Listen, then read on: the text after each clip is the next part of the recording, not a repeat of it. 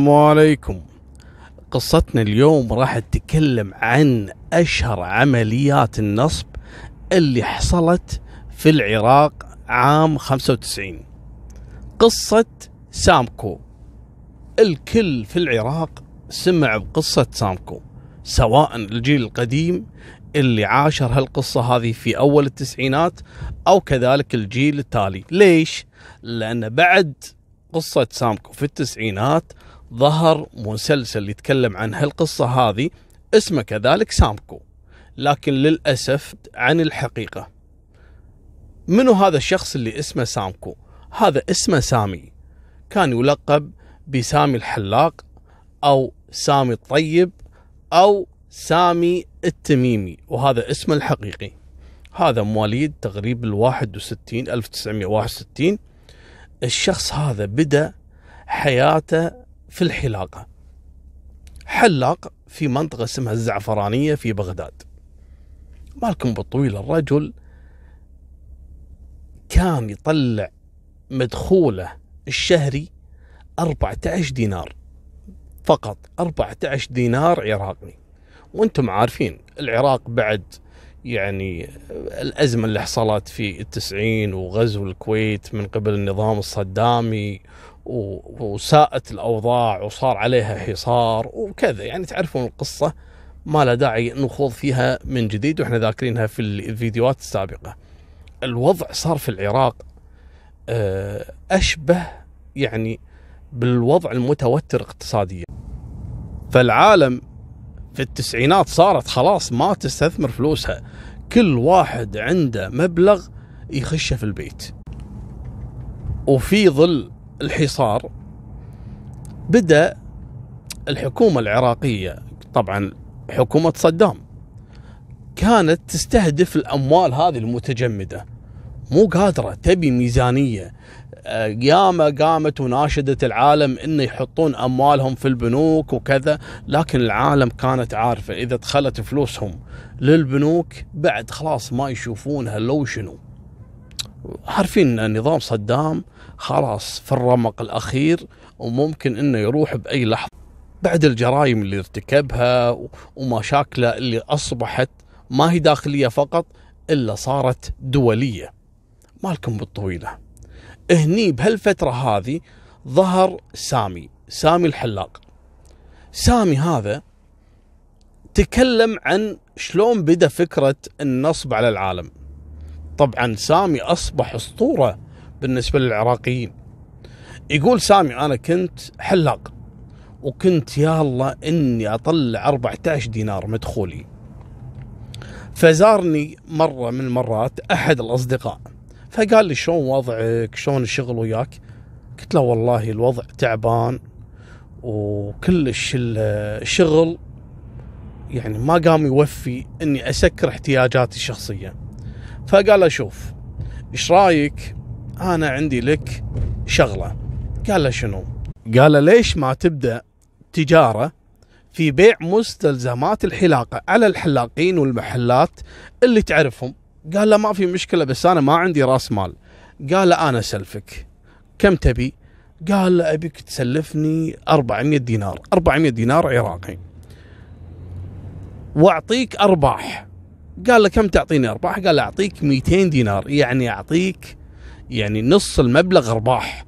تعطيني 400 أردهم لك 600 يقول فعلا أنا خذيت منه ال 400 وهني كانت أول عملية أبدأ فيها في النصب بكل سهولة وأريحية.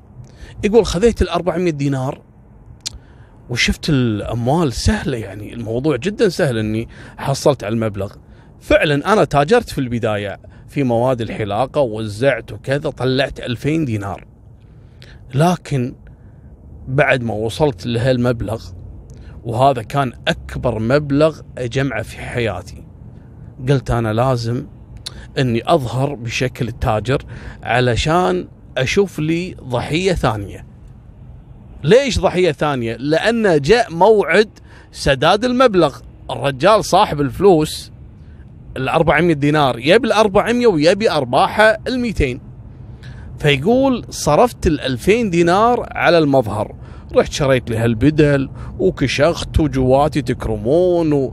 وحلقت نفسي عدل وضبطت نفسي وبديت أظهر قدام الناس على مظهر التاجر. عرضت على واحد ثاني نفس الفكرة إني أتاجر في مواد بيع آه، مستلزمات الحلاقة. وآخذ منه مبلغ. فعلا أعطاني ألف دينار. سددت من الألف 600 دينار حق الضحية الأولى. الضحية الأولى لما أخذ فلوسه الفعلية ال 400 وال 200 بدأ يسوي لي دعاية. الضحية الثانية يبي مني الحين كم؟ 1000 دينار والأرباح 500 يعني لازم أرجع 1500 يقول دورت ضحية ثالثة ورابعة وخامسة بدت الآلاف تكثر عندي. قمت أعطي أول الضحايا أعطيهم فلوسهم بدون أي نقصان وفوقها الأرباح كانوا عبارة عن يعني تسويق. كانوا يسوقون لي إن يروحون ويحلفون حق الناس إن سامي اللي هو قام يسمون عاد سامكو يعني سوى له شركة. طبعا هو كذاب ما هي شركة لكن هو يسمي نفسه سامكو شركة سامكو. وإن هذه شركة وتشتغل في آه، مواد الحلاقة. بعدين غير نشاطه قال لهم أنا أشتغل في الإطارات وبطاريات السيارات. يعني شغل شوية ثقيل يعني. مالكم بالطويلة. العالم بدأت تسوي له دعاية. إن الرجل فعلا تعطيه ألف تاخذهم 1500 وملتزم الرجل وبدون أي تأخير. الرجال يسدد كل ضحية يسدد لها من الضحية اللي بعدها. بدأ الأمر يمشي معاه. السالفة ما صارت بس آلاف. السالفة اللي يعطيه مئة ألف. الموضوع بدأ يكبر صاروا يعطونا بالملايين. قام فتح الشركة على أوسع أبوابها. طبعا القصة هذه بدت في 95 أما المسلسل اللي ذكروه اللي هو مسلسل سامكو كذلك ذكر إن الأحداث بدأت في 92 وانتهت في 93 ليش المسلسل هذا ليش قال إن الأحداث بدأت في 92 علشان يربطها في أحداث قيام صدام حسين اللي ألقى القبض على مجموعة من التجار وأعدمهم في سنة 92 وخلطوا قصة سامكو مع قصة آه، مقتل التجار في سنة 92 لكن الموضوع هذا غير صحيح. سامكو ظهر في 95 يعني بعد أربع سنوات من إعدام التجار وهذه قصة ثانية إن شاء الله راح نتطرق لها بالفيديوهات القادمة. المهم سامكو بدا يشتغل بالملايين. ضحية يعطيه وضحية ياخذ منه. ضحية يعطيه وضحية ياخذ منه. الموضوع كبر. قام يستخدم بعض المسؤولين وكبار الشخصيات في نظام صدام إنه يحمونه. الرجل يملك ملايين. فما عنده مشكلة إنه يدفع حق العساكر يدفع حق المحافظ يدفع حق مدير الأمن. قاموا يحمونه. فالناس قامت تشوف سامي اللي هو سامكو يشوفونه رجل يعني كل ماله يكبر وكل ماله تزيد الأرباح.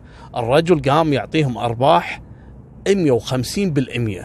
يعني ولا بنك في العالم يعطيك أرباح أكثر من 30% سامي سامكو هذا يعطيك 150 بالمية. فلوسك ودبل. مالكم بالطويلة. سامكو ذاع صيته بشكل خيالي. الناس ترجاه علشان ياخذ فلوسهم. طبعا توسع. الرجل آخر أيامه يملك تسع سيارات وعشر فيلل بكل محافظة في كل منطقة. عنده بيت عنده مزرعة. والناس تشوفه ويعطي وفي ناس تحلف. هني عاد بدا شنو؟ إنه يحصد لكن ما يدفع. قام ياخذ بهالملايين. سامكو هذا قدر إنه يجمع أكثر من مليار و400 مليون دينار عراقي المصيبة مو هني. المصيبة إن في نفس السنة اللي اشتغل فيها سامكو طلع واحد ثاني. واحد ينقال له علاء يسمونه كذلك علاء كو. الحين أي واحد يطلع يسمونه كو. يعني علاء علاء كو. ومعاه ولد عمه اسمه نهاد. هم يسمونه نهاد كو ولد عم علاء كو. هذول اشتغلوا بنفس الموضوع. كانوا في البداية ناس على باب الله يشتغلون في تصليح وبيع الأجهزة المستعملة. قام شوي شوي ياخذ منك سيارتك ويقول لك يبا هذه قيمتها مثلا 10000 أنا أعطيك أخذ السياره وأبيعها أتصرف فيها وراح أرد لك بدال العشرة أردهم 13000 فأنت مرات عندك سيارة تقول ما تسوى 9000 8000 خلنا نعطيه فعلا قام يأخذ من هذا ويرد له زيادة. يا يسدد من الضحية اللي بعده. نفس حركة آه، سامكو. وبدأ يجمع بهالسيارات شوي دخل في العقارات اللي عنده بيت اللي عنده أرض يعطيها حق علاءكو ويردها له دبن الناس قامت تسوق له. هني قام يلم فلوس بإيده ورجوله. سووا لهم لقاء. بعد القاء القبض عليهم. بعد ما اكتشفوا حقيقتهم. بعد ما اعجزوا عن السداد صارت أزمة والناس بدت تبكي بالشوارع. من الجوع. فلوسها كلها راحت. ملايين. سووا لهم لقاء بالتلفزيون. اللي هم منو؟ كذلك المسؤولين في نظام صدامي اللي كانوا يعاونونه قالوا خلنا نتخلص منه ونحجز على أمواله. حتى يقولون آه، عدي ولد صدام حسين كان عارف في الموضوع هذا فهو اللي حجز على أموال علاءكو وعلى أموال آه، سامكو. وقال لهم هذه محجوزة للدولة لأن هذه فلوس الناس. طبعا خذاها عدي وما وزع حق أحد ولا فلس. الناس بدأت تصرخ وتبكي وتشتكي لكن ماكو فايدة. طلع النظام العراقي الصدامي السابق. المتهمين الثلاثة في لقاء تلفزيوني. شيء عجيب. أنا قدرت أحصله لكم وحاطه لكم على الإنستغرام. أول ما ألقوا القبض على سامكو اللي هو سامي التميمي وعلى علاء وولد عمه آه نهادكو آه الزبيدي كانوا مسوي لهم لقاء طالعين بكشختهم توقعوا علاءكو ونهادكو أعمارهم كم؟ 19 سنة. يقول لك واحد من الضحايا مسلم على 180 مليون. طبعا 180 مليون في ذاك الوقت في العراق داخل العراق شيء يعني مهول. منو يقدر عنده ومنو عنده المبلغ هذا؟ مسلمة هال 180 مليون بدون حتى ورقة. من كثر ما الناس مصدقة وثقت فيهم. طبعا جابوا منو؟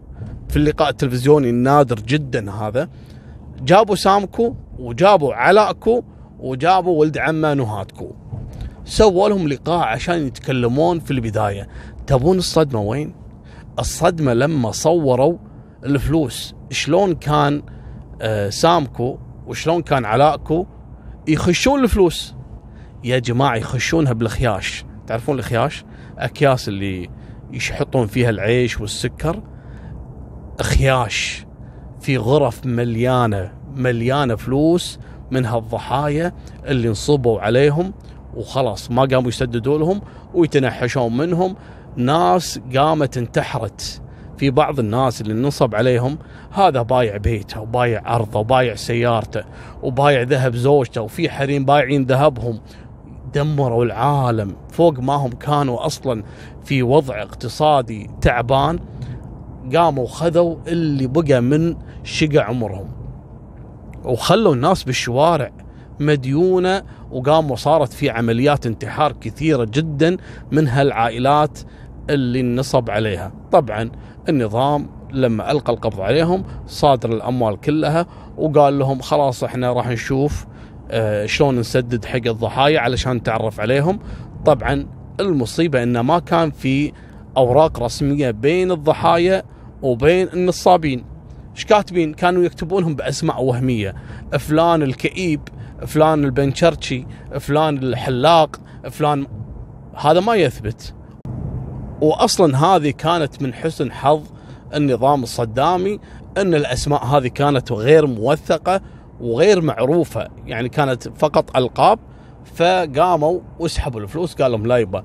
كل ما يتقدم لهم واحد من الضحايا يقول لا يبا هذا مو أنت اسمك بالبطاقة مثلا أو الهوية الرسمية غير واللي كان مكتوب في دفتر الأمانات والمديونيات هذه. اسم غير. لذلك إحنا ما راح نسلمك. الناس قامت تبكي بالشوارع وراحت هالقصة هذه. شوفوا الانستغرام راح تشوفون شيء يهول. طبعا سجنوا على وسجنوا نهاد ولد عمه وسجنوا البقي بوس هذا اللي هو أسطورة النصب في العراق أيام التسعينات اللي هو ينقال له سامكو لمدة ثمان سنوات. في 2003 وبعد ما سقط النظام الصدامي وتم الإفراج عن المساجين اللي كانوا في السجن طلع اللي هو سامي.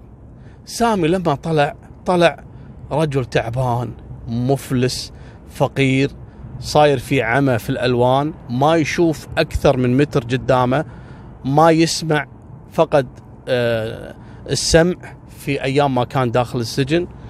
ماكم بالطويله الرجل شايل أمراض الدنيا. الغريب في الموضوع إن هذا ما عنده حتى مأوى يعيش فيه يعني أو حتى بيت. قام يعيش بالشارع. يترزق الله على شنو؟ اشترى ميزان ميزان الظاهر أحد تصدق له فيه ويوقف في الميزان بالشوارع. توزن تعطيه يعني تعطيه ربع دينار أو تعطيه يعني مثل ما تقول 200 يعني فلس أو تعطيه يعني ثلاثة ريال كذي يعني. وقعد طول عمره والناس تمر عليه. انت سامكو؟ انت سامي اللي خذ هالمليارات الملياردير؟ قاموا يسمونه الملياردير الشحاذ. العالم استلمته استلام لمدة أكثر من سنة وهم رايحين رادين يصورون فيه. ما هم مصدقين ما هم مصدقين إن هذا هو اللي نصب على أغلب العراقيين أيام التسعينات. يصورون فيه في الشارع. الرجل صارت فيه حالة نفسية ويقول لك تعرض للدهس من القطار.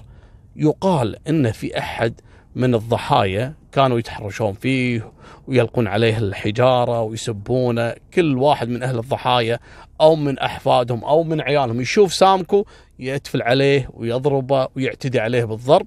لين يقول لك صارت في حالة نفسية. هل هو انتحر؟ رمى نفسه على القطار وتوفى. أو إن أحد يعني دفعه على القطار ومات وهنا انتهت قصة سامكو أشهر نصاب في العراق. وهذه نهاية سالفتنا. وفمان الله مع السلامة.